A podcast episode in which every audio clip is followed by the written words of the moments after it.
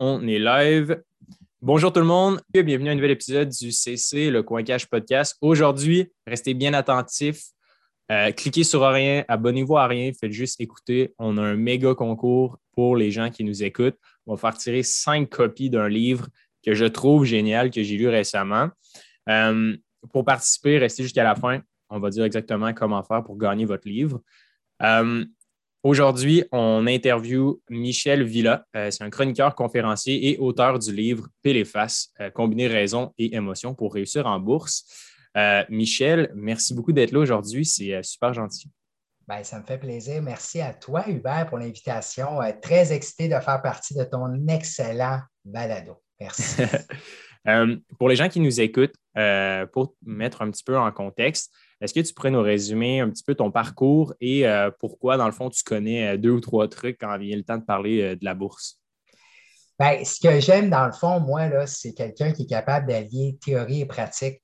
Et moi, j'ai eu la chance, Hubert, d'être un négociateur boursier, c'est-à-dire quelqu'un qui achète et vend des actions. Donc, j'ai commencé mon aventure au début des années 2000 chez Desjardins Courtage en ligne.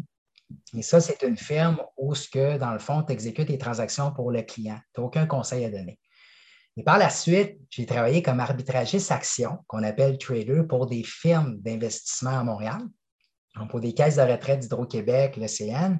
Et par la suite, j'ai travaillé pour des banques comme la Banque Scotia et Banque Laurentienne. Donc, allé chercher beaucoup d'expérience à travers ces années-là comme trader et aussi, j'étais un passionné, dans le fond, des marchés boursiers. J'ai fait beaucoup de lectures, d'où l'importance d'allier les deux.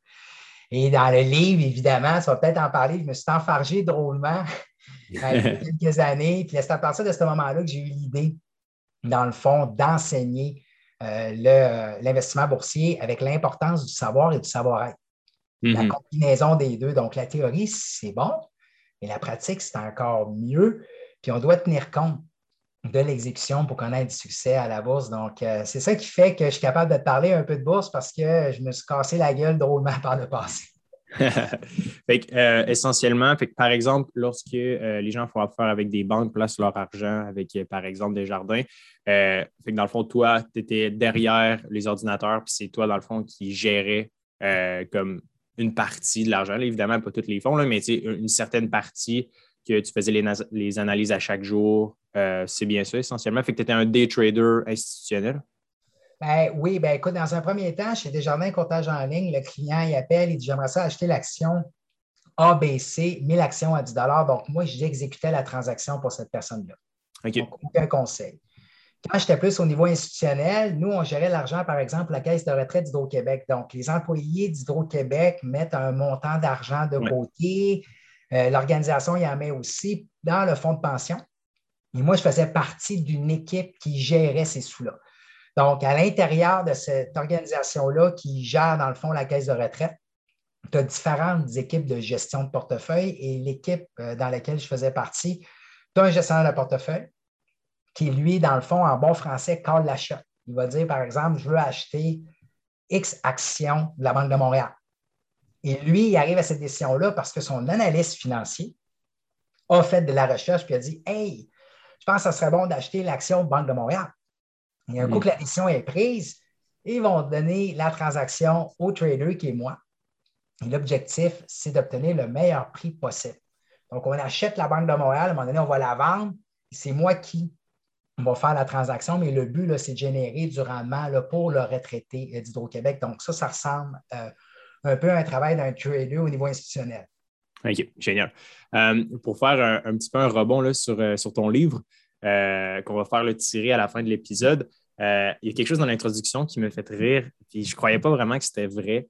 à la page 26, la fois où je me suis fié à un astrologue indien. Est-ce que tu pourrais raconter ça pour les gens qui nous écoutent? Et oui, le chaman indien, il s'appelle Mahendra. Donc, la manière dont ça fonctionne, Hubert, c'est que dans la vie, on aime ça avoir le contrôle. Hein. L'être humain aime ça savoir ce qui s'en va. Puis une des façons, c'est d'aller chercher le plus d'informations possible, plus de connaissances, la théorie. Donc, moi, j'ai étudié beaucoup par le passé. Puis je me disais, plus que je vais avoir de savoir, plus que je vais être en mesure de prédire ce que le marché boursier va faire. Ce qu'on apprend, Hubert, quand on investit à la bourse, c'est qu'il y a un élément que tu ne contrôles pas du tout, c'est le comportement boursier. Et là, tu te poses la question, qu'est-ce que je pourrais faire pour augmenter, dans le fond, mon taux de succès? Je vais me fier à l'opinion des autres. Puis là, ça donne qu'un astrologue indien qui a l'air popé, qui charge un prix par année pour avoir accès à ces prévisions-là, tu sais comme accès, ça prend juste une bonne prévision, mais cette prévision-là, il a peut-être été simplement chanceux. Et là, tu commences à suivre cette personne-là. Donc, au lieu de te faire confiance à toi et penser en termes de probabilité, c'est-à-dire de comprendre que tu n'as pas raison tout le temps, bien là, je commençais à me fier à ce gars-là.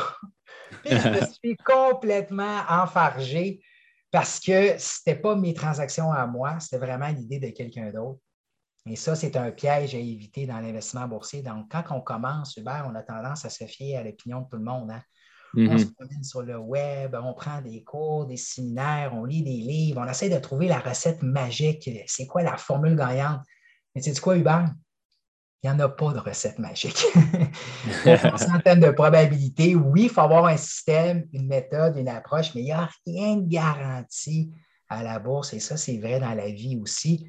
Mais tu peux te donner des chances. Donc, moi, je peux bien m'alimenter, faire du sport, méditer, m'étirer, lire des livres de développement personnel mais ça ne m'empêchera pas que je peux avoir une maladie, euh, mettons, de santé mentale ou je peux avoir une crise cardiaque, etc. C'est toujours une question de probabilité.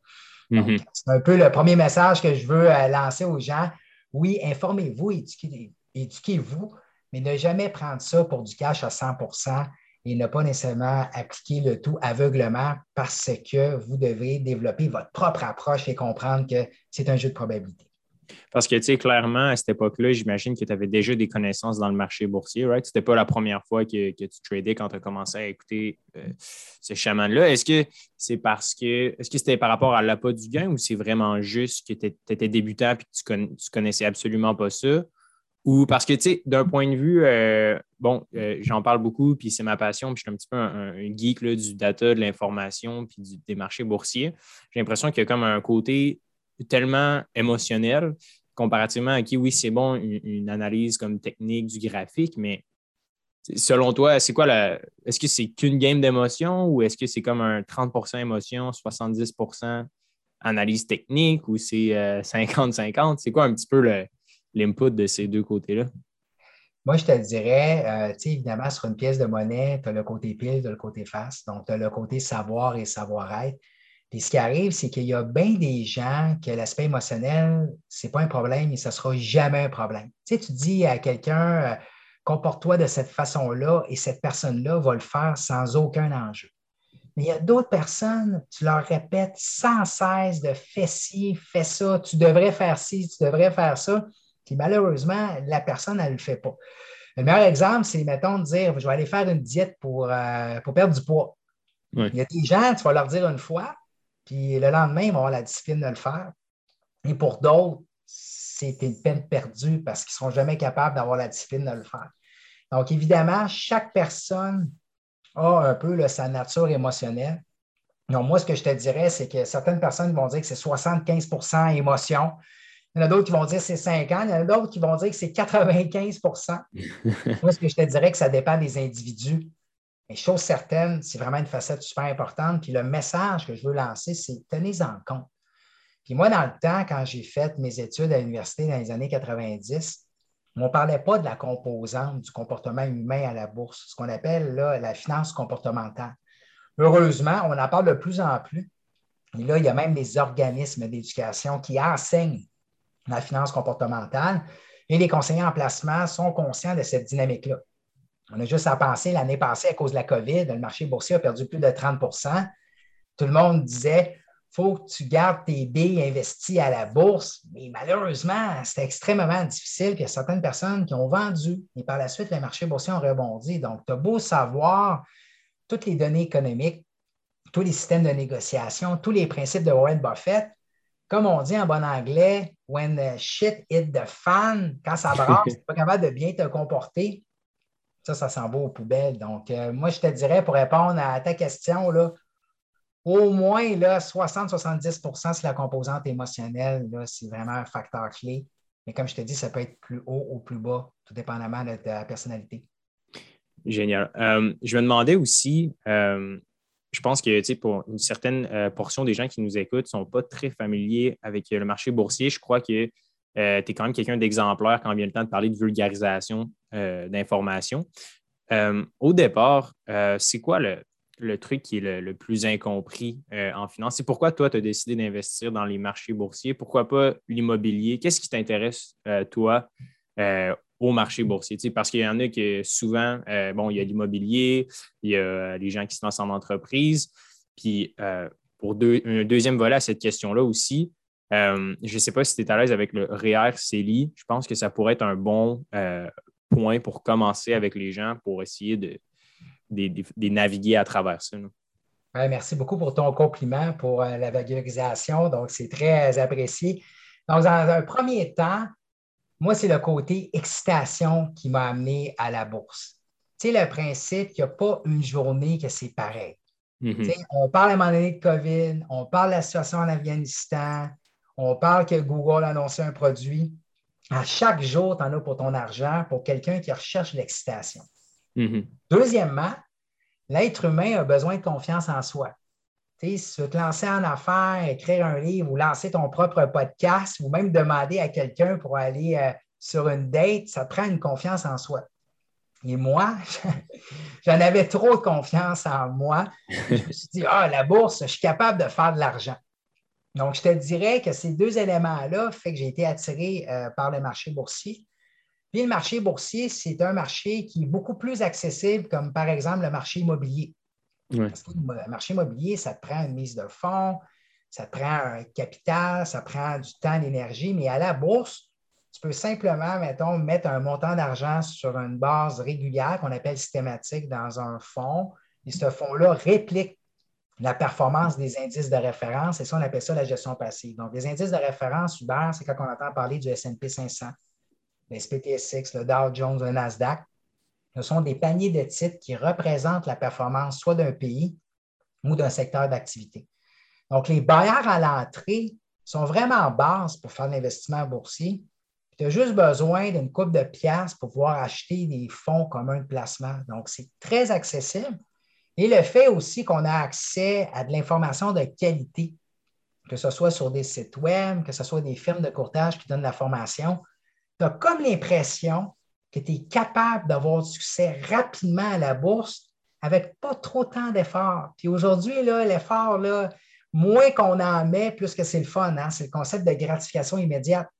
Puis moi, on a envie de manger, là, on clique sur Uber Eats, bang, tu as le goût d'échanger avec quelqu'un, tu t'en vas sur Messenger, tu as le goût d'écouter une bonne série, tu t'en vas sur Netflix. On n'a jamais eu accès à un paquet de produits et services aussi facilement. Et la bourse, c'est ça. Les commissions sont à la baisse, l'information est là, tu n'as pas besoin de beaucoup d'argent, donc c'est très accessible, c'est très tentant d'y aller. C'est pour ça qu'on compare souvent la bourse à un casino parce que hmm. tu es capable de faire des gros rendements, puis tu entends toujours parler de quelqu'un sur un forum de discussion qui va te mettre une petite fusée, puis il dit Hey, j'ai acheté ça à 3 piastres, je l'ai vendu à 40. tu auras toujours ce genre d'événement-là parce qu'à court terme, en plus, tu peux faire n'importe quelle transaction, puis tu peux faire de l'argent. Donc, mhm. si tu viens de Zoom Technologie, là, ben, tu, viens, tu connais ça, Zoom Technologie, on est en train d'enregistrer là-dessus. Zoom Technologie, évidemment, dans le temps de la COVID, tout le monde parlait de cette application-là, que ça allait être dans hot, puis l'action a monté beaucoup. Mais imagine-toi qu'il y a une compagnie chinoise qui s'appelle Zoom, mais qui était une petite compagnie chinoise qui a fait là, un rendement spectaculaire. Pourquoi? Parce que les gens s'étaient trompés de symboles boursiers. Donc, au ah, Zoom Communication qu'on connaît ont acheté l'entreprise Zoom chinoise et l'action a explosé. Donc, le gars l'a fait, il dit Hey, j'ai fait de l'argent à la bourse parce que j'ai investi dans Zoom. Et là, tu réalises que tu n'as même pas investi dans la bonne compagnie, tu as juste été chanceux. Donc, à la bourse, ne faut pas confondre intelligence nécessairement avec rendement parce que tu peux faire n'importe quelle affaire à très court terme et connaître du succès. Puis, parallèlement, tu pourrais faire vraiment la meilleure analyse au monde, puis que finalement, ça ne soit pas payant à court terme. Donc, il faut vraiment faire confiance à un processus. Et ça, ça prend du temps et du travail pour euh, obtenir ça. C'est arrivé pour vrai l'histoire de Zoom? Là? Ah oui, euh, c'est très vrai. Ah oui, j'avais. c'est vraiment chinoise, euh, une petite entreprise. Là, donc, évidemment, là, si tu crées une pression à la hausse avec beaucoup de gens qui se ruent sur l'action, ben, ça a un impact sur le cours. Là. Mais oui, c'est très vrai euh, hmm. que ça s'est produit.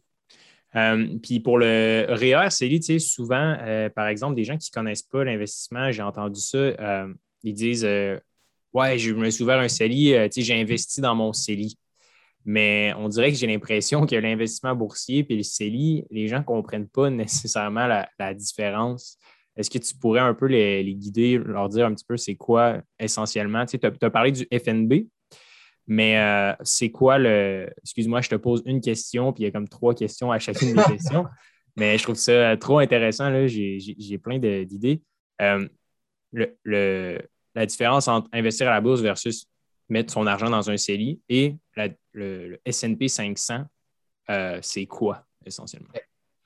Donc, dans un premier temps, l'S&P 500, c'est un indice de référence. C'est un nombre de compagnies. Donc, la performance boursière est reflétée à l'intérieur d'un indice. Donc, c'est calculé avec un nombre d'actions. Chaque action a un poids. Et là, ce qu'on fait, c'est qu'on calcule la performance de cet indice-là. Donc, le S&P 500, Apple, c'est l'action principale du S&P 500. Tu as Tesla aussi qui fait partie du S&P 500 tu as JP Morgan, etc. Chaque action a un poids. Et là, on calcule la performance moyenne ou pondérée de ces actions-là pour donner, dans le fond, la performance du S&P 500. Ça, on appelle ça indice de référence parce que si je te pose la question, est-ce que le marché boursier fait bien? Tu ne commenceras pas à dire Ah, Berkshire Hathaway a monté, son coin a baissé, etc. On va y aller avec un indice de référence qu'on appelle en anglais le benchmark. Le S&P 500, c'est ça. C'est un panier de titres qui reflète la performance du marché américain. Au, Canada, c'est le SPTSX, qui représente le marché canadien. Donc, toi, tu arrives pour investir là-dedans. Donc, à la bourse, on peut acheter soit une action, comme par exemple l'action de BCE. Donc, tu prends une participation dans la performance boursière de BCE. Tu peux acheter un fonds négocié en bourse qui est dans le fond un panier de titres de différents secteurs d'activité comme l'énergie, les financières. Mais ce fonds négocié en bourse-là peut être aussi la performance du SP 500. Donc, il existe des produits que tu vas acheter qui vont répliquer la performance du S&P 500, par exemple le SPY, le SPY. Donc, quand tu achètes, par exemple, une action ou un fonds négocié en bourse, il ben, faut que tu le mettes dans un endroit. Et cet endroit-là, ça peut être un compte comptant que tu rouvres auprès d'un compte courtage. Donc, tu ouvres un compte comptant, tu peux sortir et rentrer des sous, mais idéalement, tu pourrais le mettre dans un CELI ou un REER, qui sont des comptes qui te permettent de générer du rendement à l'abri de l'impôt. Donc, si tu achètes une action dans ton compte comptant à 10 et tu reçois un dividende, c'est-à-dire une distribution, comme une espèce de ristourne, comme dans une caisse populaire, où tu décides de la vendre à profit, mettons à 20 tu vas être imposé, c'est-à-dire que tu vas payer un impôt sur le gain que tu as fait. Mais si tu avais fait, dans le fond, la transaction à l'intérieur d'un CELI ou d'un REER, tu vas être à l'abri de l'impôt, dans le sens que tu ne seras pas imposé et l'argent va demeurer à l'intérieur de ces comptes-là. Donc, c'est quoi la principale différence entre le REER et le CELI? C'est oui, les deux te permettent d'épargner. Mais la grosse différence, c'est que dans un CELI, tu peux retirer l'argent à n'importe quel moment sans impact fiscal, c'est-à-dire sans payer de l'impôt. Donc, quand tu mets de l'argent dans un REER et tu décides de sortir de l'argent dans un REER dans le futur, tu vas être imposé là-dedans parce que le gouvernement va se rattraper par rapport au fait que tu n'as jamais payé d'impôt mais étant donné que ton taux d'imposition est en fonction de ton revenu, si tu le fais à la retraite, bien, techniquement, Hubert, tu vas gagner moins d'argent qu'aujourd'hui. Tu vas payer un taux d'imposition qui est beaucoup plus faible. Mais un CELI, tu n'as pas cet enjeu-là. Tu peux sortir de l'argent pour un fonds d'urgence sans euh, être pénalisé au niveau de l'impôt. Donc, c'est ça la grosse différence entre un compte comptant, REER et CELI, c'est l'imposition. Et entre un CELI et un REER, c'est le fait que le CELI, tu peux sortir de l'argent de ton CELI. Donc, évidemment, il y a des règles pour réinvestir cette somme-là. Donc, si tu retires 5 000 de ton CELI, tu peux le remettre dans ton CELI. Il y a des règles à respecter. Puis, tu as l'aspect aussi de déduction fiscale. dans le sens que quand tu cotises un REER, tu peux avoir un retour d'impôt, mais dans un CELI, euh, tu n'as pas ce, mécanisme-là. Donc, évidemment, c'est un peu compliqué. Peut-être que mon jargon est un peu poussé, là, mais il faut comprendre que le CELI, le REER, ça vous permet de générer là, du rendement à l'abri de l'impôt. Puis je pense que c'est ça l'essentiel à retenir. C'est ça. Puis je pense que euh, on se fait poser euh, énormément de questions, là, moi et mon équipe, euh, des membres de Liberté 45. Puis c'est ça qui arrive souvent. Les gens, les débutants disent Bon, moi, j'ai investi dans un CELI, mais non, c'est un simple compte et non un véhicule d'investissement. C'est comme là la différence fondamentale qu'il faut comprendre. Les gens qui mettent des fois de l'argent dans leur CELI, ils disent Ouais, moi, aujourd'hui, j'ai investi 1000 dollars euh, dans mon CELI, mais tu sais, ce n'est pas un investissement, c'est qu'un compte. C'est juste une boîte. C'est un compte, c'est une excellente première étape parce que le but, dans le fond, c'est quoi? C'est développer l'habitude d'épargner. Exactement. Et si tu commences à le mettre dans ton horaire ou ta cédule de vouloir épargner, c'est une excellente première étape et il faut conserver ça. Et par la suite, tu choisis dans le fond, des actions, des fonds négociés en bourse pour construire un portefeuille. Donc, la notion de portefeuille Uber, c'est simplement la composante de tes actifs. Qu'est-ce que tu possèdes en termes de fonds négociés en bourse ou actions? Et là, c'est le mm-hmm. principe de diversification. Donc, tu vas essayer d'avoir des placements dans différents secteurs d'activité au Canada, aux États-Unis, en Europe, pour évidemment réduire le risque qui arrive de quoi de majeur à ta performance. Mm-hmm. Donc, si tu es juste investi dans une action, arrive de quoi, puis qu'elle coupe de moitié, ben, tu es moins protégé que si tu investis, par exemple, dans sept actions, puis qu'il y en a une qui va moins bien, bien, le fait que chaque action a un poids moindre, tu vas être moins touché par une vague baissière, par exemple, sur un titre. Mm-hmm. Parce que, tu sais, moi, à mes débuts en bourse, puis je prends la balle au bon là, avec ce que tu as dit précédemment, mais, euh, tu sais, c'était la même chose qui m'a intéressé du marché boursier, l'excitation. Euh, je suis quelqu'un qui, euh, qui aime vraiment beaucoup la techno. Fait que, toutes les, compagnies technologiques, des fois, il y a des grosses nouvelles qui sortent. Puis au départ, c'est ça qui m'a influencé à m'intéresser. Maintenant, je suis rendu un passionné. Puis bon, ultimement, on le sait, euh, un coup qu'on commence à s'informer un peu sur le sujet, c'est pas si compliqué que ça pour être investisseur autonome. Euh, puis aller acheter un FNB, par exemple, qui est une très bonne diversification, qui donne euh, des rendements historiquement intéressants. On sait que le passé n'est pas garant du futur, mais depuis les 100 dernières années, on s'entend qu'un rendement d'environ 7% euh, fait du sens. Puis, par exemple, si tu achètes un FNB euh, comme VFV, par exemple, ou l'autre que tu as mentionné précédemment, qui représente euh, le SP 500, ben, déjà là, tu as des très bonnes chances d'avoir un rendement qui est relativement constant au fil des années hypothétiquement parlant. il n'y a rien. Mais ça, c'est un bon point, hypothétiquement parlant, parce que qu'est-ce qui fait que les bourses augmentent à travers le temps? C'est de croire au potentiel humain, à la créativité, à la résilience, à l'innovation. Et tant aussi longtemps qu'il va y avoir du progrès, il faut y croire. Souvent, les gens ils disent ah, Je ne comprends pas pourquoi tout le monde me dit de demeurer investi. Ça va toujours monter, cette affaire-là. oui, il va y avoir des périodes où ça va brasser, des périodes de montagne russe, c'est tout à fait normal mais c'est de comprendre que tant aussi longtemps que tu y crois, les marchés boursiers montent en moyenne, comme tu dis, de 7 à 8% Ceci étant dit, il faut se préparer mentalement, hein, parce que durant la décennie 2000-2010, dans le fond, là, de 2000 à 2010, les marchés boursiers euh, ont fait du surplace.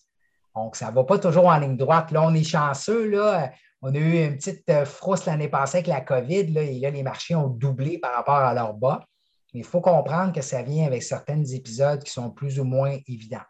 Mhm. L'autre point, c'est la distinction entre la gestion active et passive. Ça, tu l'as bien soulevé. Gestion passive, c'est d'acheter des fonds négociés en bourse qui répliquent la performance, dans le fond, des indices de référence. Donc, toi, tu obtiens la performance du marché boursier. Tu es passif dans ce sens que tu n'as pas à vouloir être tactique, déjouer le marché boursier, être spécial à ta gestion de portefeuille et tu as la gestion active. Donc, ton mandat, c'est de faire mieux que la performance du S&P 500, par exemple. Donc, je vais donner l'exemple du S&P 500.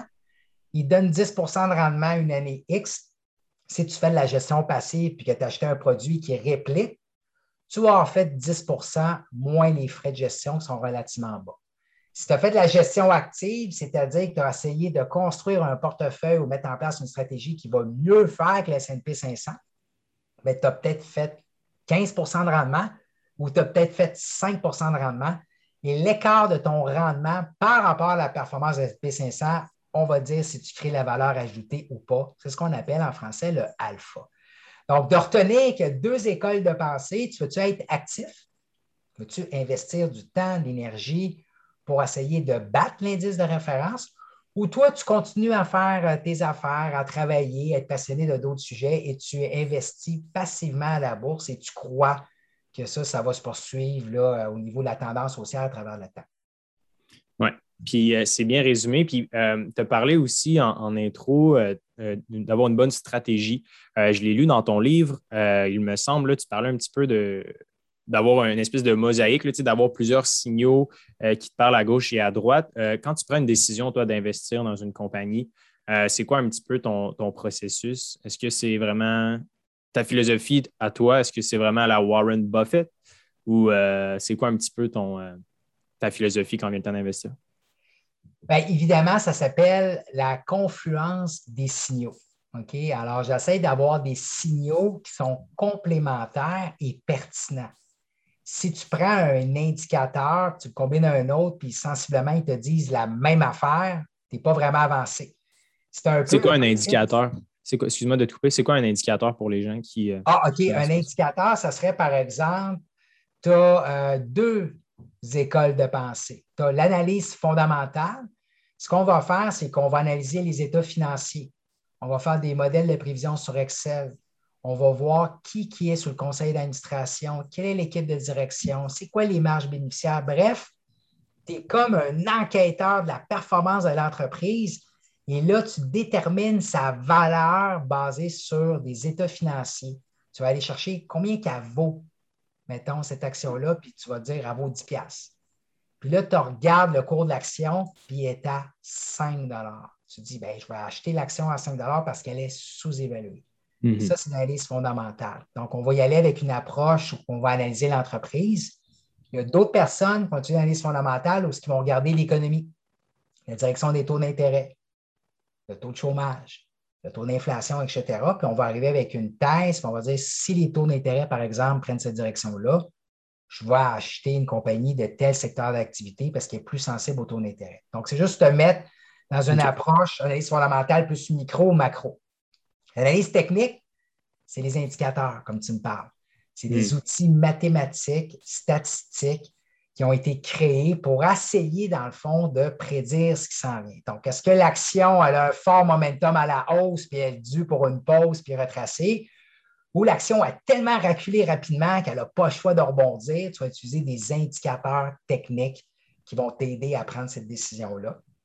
Comme je l'ai mentionné, c'est des outils qui sont mathématiques. Ils sont offerts la plupart du temps gratuitement à l'intérieur des plateformes de négociation. Et le troisième volet, alors je te parlais de deux écoles de pensée vraiment populaires, c'est le comportement humain à la bourse. Donc, je vais donner un exemple que j'ai déjà partagé euh, dans le cadre d'un autre entretien, c'est que tu arrives avec une compagnie comme Visa. Visa, moi, mettons, en début d'année, j'étais très positif par rapport à l'action parce qu'à cause de la COVID, il y a beaucoup de gens qui sont restés à la maison mais ont reçu de l'argent du gouvernement. OK? Donc, ce qui est arrivé, c'est que le taux d'épargne, tant au Canada qu'aux États-Unis, a augmenté beaucoup. Évidemment, quand tu as beaucoup d'argent et que tu ne peux pas dépenser en voyage pour aller voir la Canadienne de Montréal, etc., qu'est-ce que tu fais? Bien, tu payes tes dettes et tu consommes moins ta carte de crédit. Donc, on a vu une baisse au niveau de l'utilisation des cartes de crédit, tant aux États-Unis qu'au Canada, durant le contexte de la COVID. Donc, ça, mhm. c'est ma thèse fondamentale. C'est qu'est-ce qui fait que Visa, ça a été là, un élément négatif dans la dernière année. Puis je pense qu'à un moment donné, ils vont rattraper par rapport à ça. L'analyse technique, par la suite, je me dis à quel moment que je pourrais acheter l'action de Visa. Donc là, je vais utiliser les indicateurs techniques, puis je vais faire l'analyse, mettons, du graphique boursier en déterminant c'est quoi les zones de support, les zones de résistance. Donc, comme je le mentionne dans le livre, il y a toujours un acheteur et un vendeur derrière chaque transaction. Donc, si j'achète une action à 100 ça prend quelqu'un qui la vend. Donc, qu'est-ce qui fait qu'une action monte ou baisse? C'est une question d'agressivité, d'appétit. Si moi, j'ai le goût d'acheter une action, ben, je suis prêt à payer un prix plus élevé. Si j'ai le goût de m'en débarrasser, ben, je suis prêt à le vendre à un prix plus bas. Donc, tu regardes le graphique de Visa et tu dis, depuis les derniers mois, l'action, elle a bien tenu sur le graphique, c'est-à-dire qu'elle n'a pas allé beaucoup plus bas que tel niveau. Et là, par la suite, au niveau du comportement, tu te dis, écoute, quand on va sortir de confinement, quand on va être dans un mode post-COVID, qu'est-ce qu'on va faire? On va vouloir dépenser, puis le naturel va revenir au galop, puis l'être humain, il aime ça dépenser sa carte de crédit. On va voir une accélération d'utilisation des cartes de crédit. Donc, l'analyse fondamentale, l'analyse technique, combinée au comportement humain à la bourse, fait que j'ai une thèse d'investissement et là, je décide d'acheter un nombre d'actions que je vais mettre à l'intérieur de mon portefeuille. Et là, la taille de l'action, ça pourrait être 4, 5, 6, 7% de ton portefeuille. Il y a des gens qui disent que ça ne devrait pas dépasser 10% Encore une fois, ça, dépend un peu de la tolérance au risque, c'est-à-dire ta capacité de vivre avec la volatilité qui est l'amplitude des fluctuations boursières. Tu aimes ça quand ça brasse ou tu es plus genre, oh, petit fleuve tranquille. Donc, ça, ça va être dans ta prise de décision un facteur à déterminer. Donc, ça, c'est un exemple de comment s'y prendre pour arriver avec une thèse d'investissement comme Visa, par exemple. Mm-hmm. Euh, puis euh, Warren Buffett, bon, euh, je pense qu'on entend beaucoup parler de cette personne-là. c'est quoi un petit peu son approche quand vient le temps d'investir en bourse? parce que j'ai l'impression que, nous, mettons, on, prêche aussi beaucoup par l'exemple avec nos membres de Liberté 45, l'épargne, par exemple, qui est quelque chose essentiellement de fondamentalement très simple, mais ça reste que, comme tu l'as dit, on vit dans un monde de gratification instantanée, mais il s'agit d'économiser 10 dollars par jour pour faire un million après 30 ans avec un, rendement de 7% puis l'effet boule de neige de l'intérêt composé. Euh, d'un point de vue de l'investissement boursier, est-ce que Warren Buffett, essentiellement, il a, été, il a fait, je pense, 95% de sa fortune après ses 60 ans, ou quelque chose de même? c'est quoi, est-ce que dans le fond, lui, son approche, c'est vraiment juste d'acheter, par exemple, euh, un FNB comme le SP 500? J'imagine qu'il a fait d'autres types d'investissements, mais lui, c'est juste de viser le très long terme et d'épargner le plus possible un peu. Ça, c'est, quoi son approche? Écoute, ta question elle a beaucoup de facettes. Je vais commencer par Morgan Eisel euh, du livre The Psychology of Money qui parlait justement que un des aspects que les gens sous-estiment beaucoup de Warren Buffett, c'est qu'il a commencé à investir à l'âge de 10 ans. Oui, c'est fou, hein? 90 ans. Et de mémoire, je pense que sa fête, c'est soit le 30 ou le 31 août. En tout cas, de mémoire, moins que je me trompe. Mais le fait qu'il a été investi pendant 80 ans, c'est un des facteurs de réussite. Et ça démontre l'effet cumulé. L'effet cumulé, c'est un peu le concept de la boule de neige là, qui se transforme en avalanche. Donc, elle commence, descend la côte, elle est toute petite, puis à un moment donné, elle prend du momentum, elle grossit, grossit, grossit, et là, elle prend une ampleur incroyable. Donc, Warren Buffett, le fait qu'il ait investi à la bourse pendant 80 ans, même s'il n'avait pas fait, dans le fond, de la gestion de portefeuille vraiment spectaculaire, il aurait eu beaucoup d'argent. Deuxièmement, lui, Warren Buffett, c'est l'école qu'on appelle le style valeur. Donc, il y a deux styles importants à la bourse, le style valeur et le style croissance. Le style croissance, ça le dit, c'est quand tu mises dans des actions qui ont une forte croissance au niveau des ventes, des parts de marché, de la marge bénéficiaire. Et là, habituellement, on pense aux compagnies de biotechnologie et les euh, fameuses compagnies techno comme Facebook et Tesla.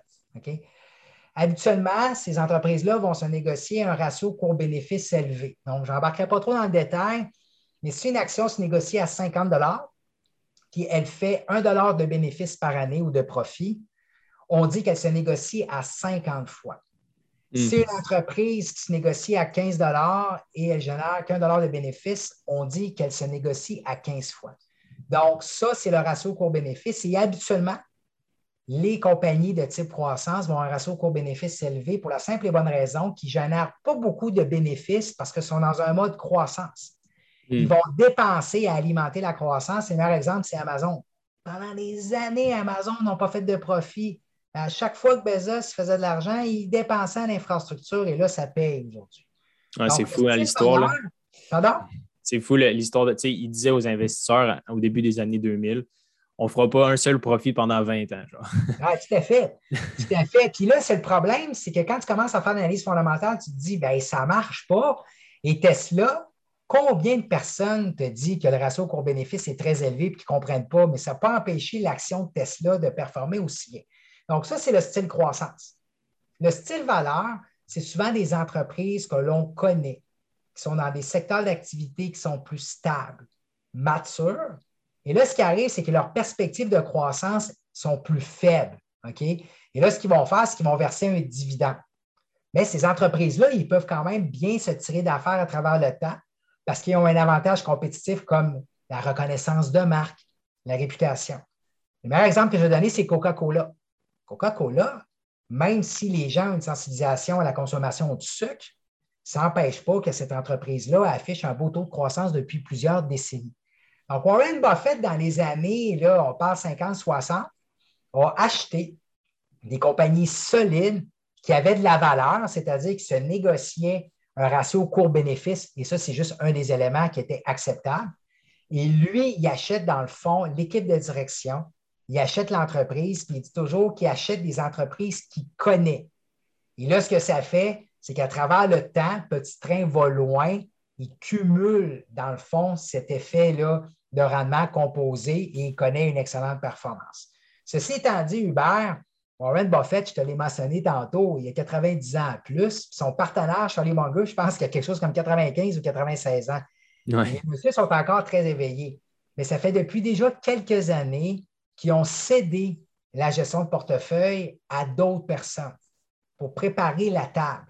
Et un des bons coups qu'ils ont fait, ces gens-là, c'était d'investir dans Apple en 2016. Et Apple est de loin le titre le plus performant dans le portefeuille de Warren Buffett, qui est Berkshire Hathaway, euh, dont le symbole boursier, c'est BRK, qu'on est capable de suivre. Donc, pour répondre à ta question, entreprise que l'on connaît, entreprise avec une équipe de direction de qualité, entreprise qui se négocie au niveau de l'action à un cours qui est acceptable selon des métriques comptables, donc tu ne payes pas trop cher et tu es capable d'avoir un avantage comparatif à travers le temps. Ça, c'est le modèle d'affaires de Warren Buffett. Mais comme je te dis, ça a changé un peu les dernières années avec l'arrivée des nouveaux gestionnaires de portefeuille. OK. Euh, au point de vue euh, de l'actualité, euh, bon, on est à l'automne 2021. comment il y a beaucoup de, frénésie. bon, il y a de l'inflation qui est en train de s'installer un petit peu. toi, au quotidien, je ne sais pas si tu suis encore aussi activement les, marchés, les, marchés boursiers, pardon. c'est quoi ton feeling par rapport à l'inflation en ce moment? Est-ce que on est dans une tendance haussière ou il risque d'avoir une correction quand même vu les, situations géopolitiques? Excellent, excellent point. Évidemment, l'inflation, ce qui arrive, c'est qu'on sort d'une période de confinement social. Imagine, l'année passée, là, on était en confinement social, tout était arrêté. là, du jour au lendemain, là, tu donnes un électrochoc à l'économie, tu as donné des chèques aux gens, et là, on rouvre Évidemment, si je te parle, mettons, des billets d'avion, des ventes de voitures, il va y avoir une demande qui est très forte à court terme, juste pour venir au niveau qu'on était avant. Donc, la question à 100 c'est de savoir la montée marquée de l'inflation. Est-ce que c'est un phénomène qui est transitoire ou permanent? Transitoire, ça veut dire on va voir les effets de ça pendant un an ou deux, mais on va revenir vers une moyenne historique qui était plus basse. Et si c'est permanent, c'est que cette poussée d'inflation qu'on a eue, ça va vraiment rester à travers le temps. Donc, personnellement, si je mets ma tête sur le bio, Michel Villa, il n'y a personne qui m'endosse. C'est vraiment mon opinion. Et ne répliquez pas ça à la maison dans le sens, si je vous dis quelque chose, n'allez pas nécessairement le faire. Mais moi, je suis plus dans le camp que l'inflation va revenir à des niveaux plus normaux. Puis ça, c'est un discours qui est partagé par les gens des banques centrales, la majorité des experts, mais on ne dit pas que ça va s'efforer demain matin. Ça va prendre un certain temps à résorber cette inflation-là, mais je ne pense pas que ça va être nécessairement un enjeu dans les années à venir. Mhm. parce que expliquer pour un enfant de 6 ans, euh, c'est quoi fondamentalement l'inflation? Ben pour les gens qui connaissent ça, pas, pas en tout. Ben écoute, moi, j'ai 46 ans. Hein. Puis quand j'étais jeune, là, le prix du timbre, c'était vraiment bas, le prix d'un timbre. Donc, prends le prix du timbre des années 80, va faire une recherche sur Google, compare-le aujourd'hui. C'est ça l'inflation. Ou par exemple, moi, je travaille présentement à Montréal, mais je suis un gars de Québec. Je me rappelle d'avoir pris l'autobus Québec-Montréal, puis c'était 55 aller-retour. Mais là, aujourd'hui, c'est pratiquement 100 aller-retour. Donc, ça, la différence de prix, c'est reflété en grande partie à l'inflation qui est quoi? Qui est le coût de la vie. OK? Donc, quand l'inflation augmente, ça te coûte plus cher pour avoir un produit. Et si tu parles avec une personne qui a un peu plus d'expérience, une personne âgée, elle va dire Ah, moi, dans mon temps, m'acheter une maison, ça me coûtait 20 000 Ça, c'est un bel exemple d'inflation parce que le marché immobilier, on a eu beaucoup là, de situations où les prix ont, monté pratiquement partout. Donc, l'inflation, c'est le coût de la vie. Donc, si tu fais un rendement à la bourse de 10% et l'inflation est de 2% ta performance réelle est de 8% parce que tu dois soustraire, dans le fond, ton rendement, le niveau d'inflation.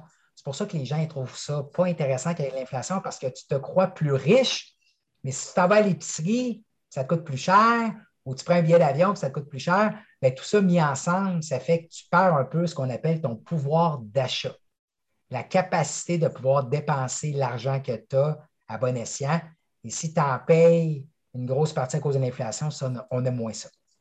Puis quand les, gens, les investisseurs disent bon, il y a, trop d'inflation pour X, Y raison, euh, ils vont investir dans des actifs contre-inflationnistes, euh, comme l'or, par exemple. Pourquoi, mettons, l'or, c'est vu comme un, edge contre l'inflation? Genre, pourquoi ben, c'est. un très bon point. Écoute, ce qu'on appelle, c'est euh, le edge, c'est la protection. Donc, s'il y a de l'inflation, on veut se protéger par rapport à ça. Et l'or, ça vient de la réputation qu'elle a eue fin des années 70, début 80, parce qu'on a eu à l'époque un choc pétrolier au milieu des années 70 qui a fait le coût du pétrole augmenter de façon spectaculaire et ça a créé, dans le fond, une pression à la hausse sur l'inflation.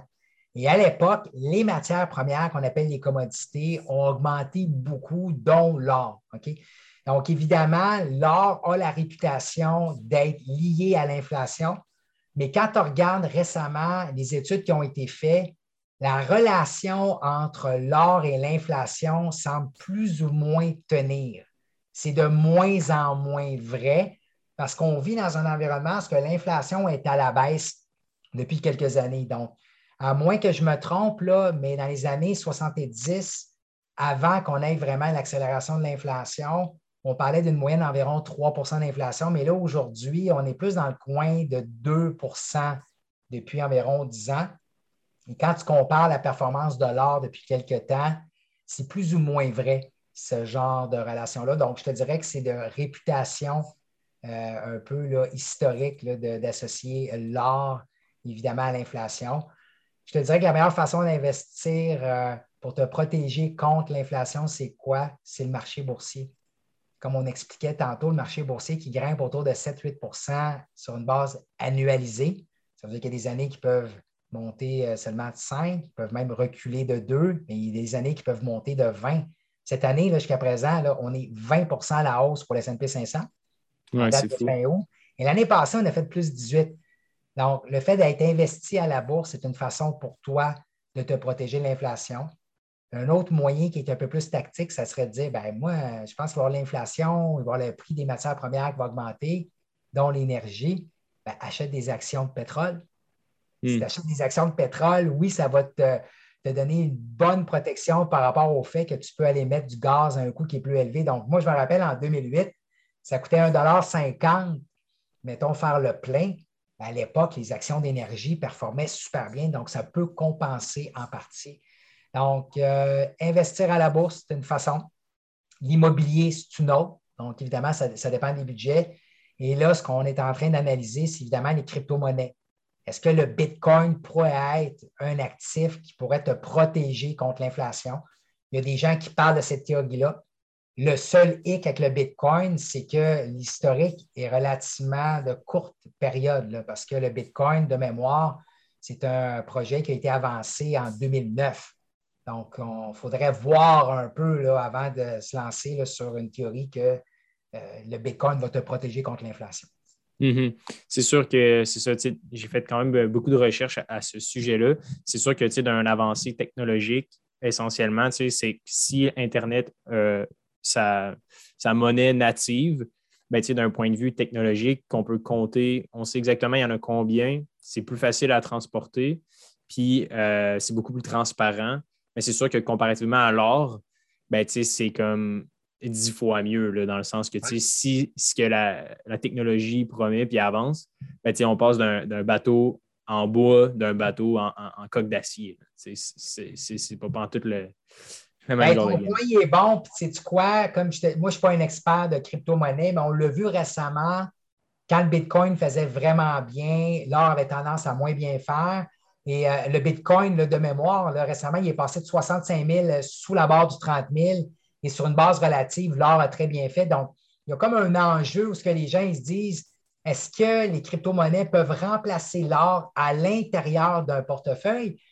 Et là, ça, euh, seul l'avenir va nous le dire, mais c'est un mhm. débat euh, d'actualité financière. pour le, livre, j'aime ça des fois. On a eu la chance d'avoir quelques, quelques auteurs là, sur le podcast, entre autres la retraite à 40 ans de euh, Jean-Samuel euh, Mercier. Ouais. Euh, je ne sais pas si j'ai massacré son nom, là. jeune retraité. oui, c'est ça. Est-ce que ça s'est passé comment, toi, dans la rédaction de ton livre? Est-ce que c'était difficile? Parce que je pense que c'est un projet quand même entrepreneurial en soi. C'est pas rien. 188 pages.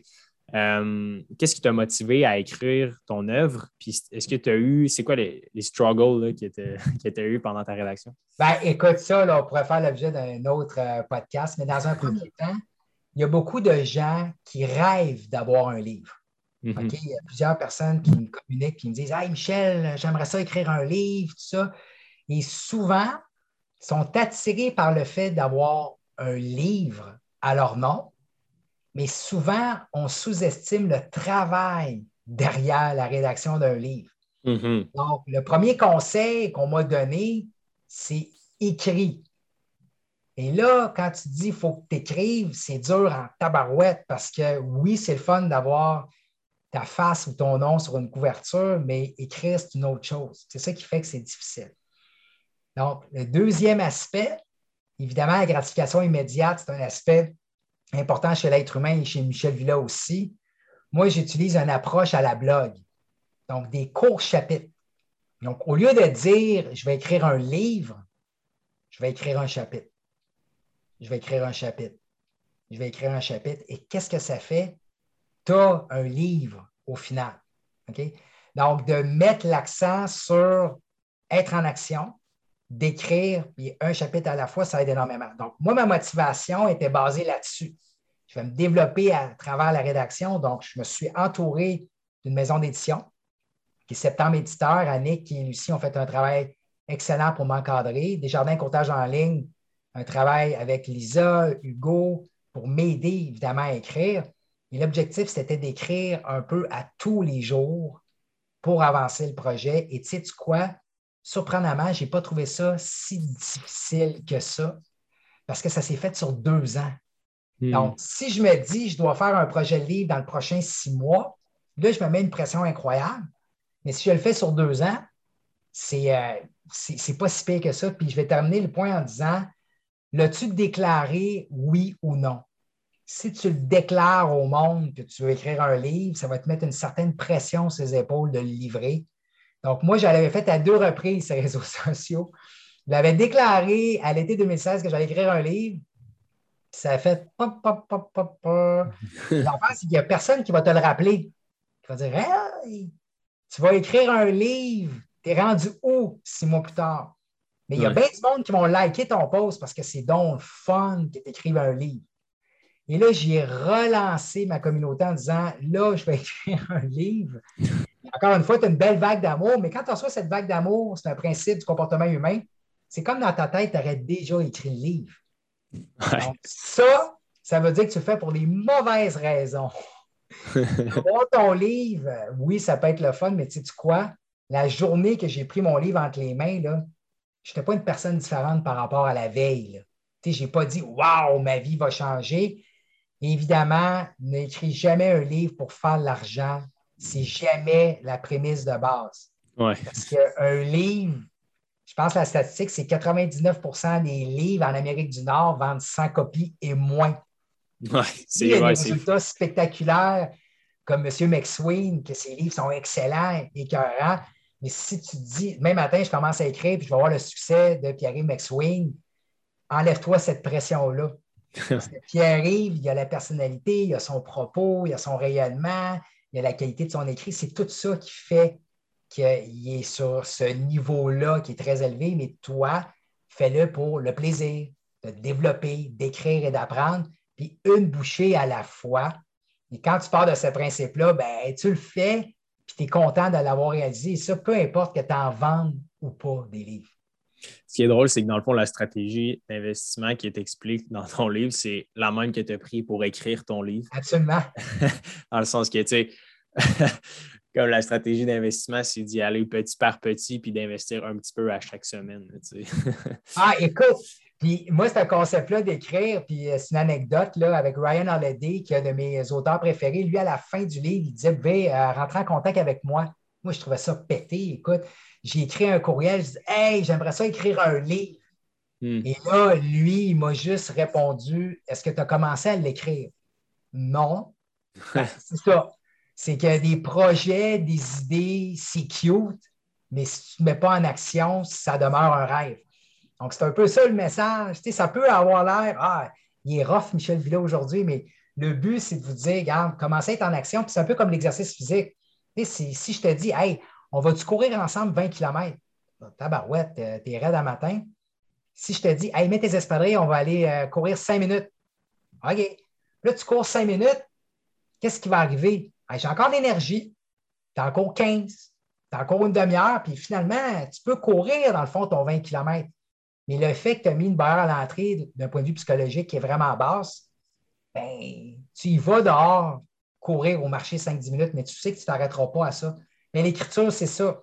Si je te dis aujourd'hui, va écrire 100 mots, tu vas t'installer, là, mais tu vas écrire plus que 100 mots. Là. Mm-hmm. la chance d'avoir un momentum avec toi.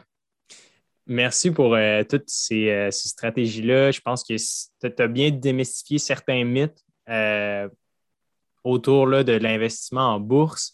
Je pense qu'il n'y a pas trop de jargon. Je pense je pense qu'on n'a pas perdu les gens, du moins je l'espère. Euh, pour ceux-là qui voudraient en apprendre plus sur toi, où est-ce qu'ils peuvent te suivre?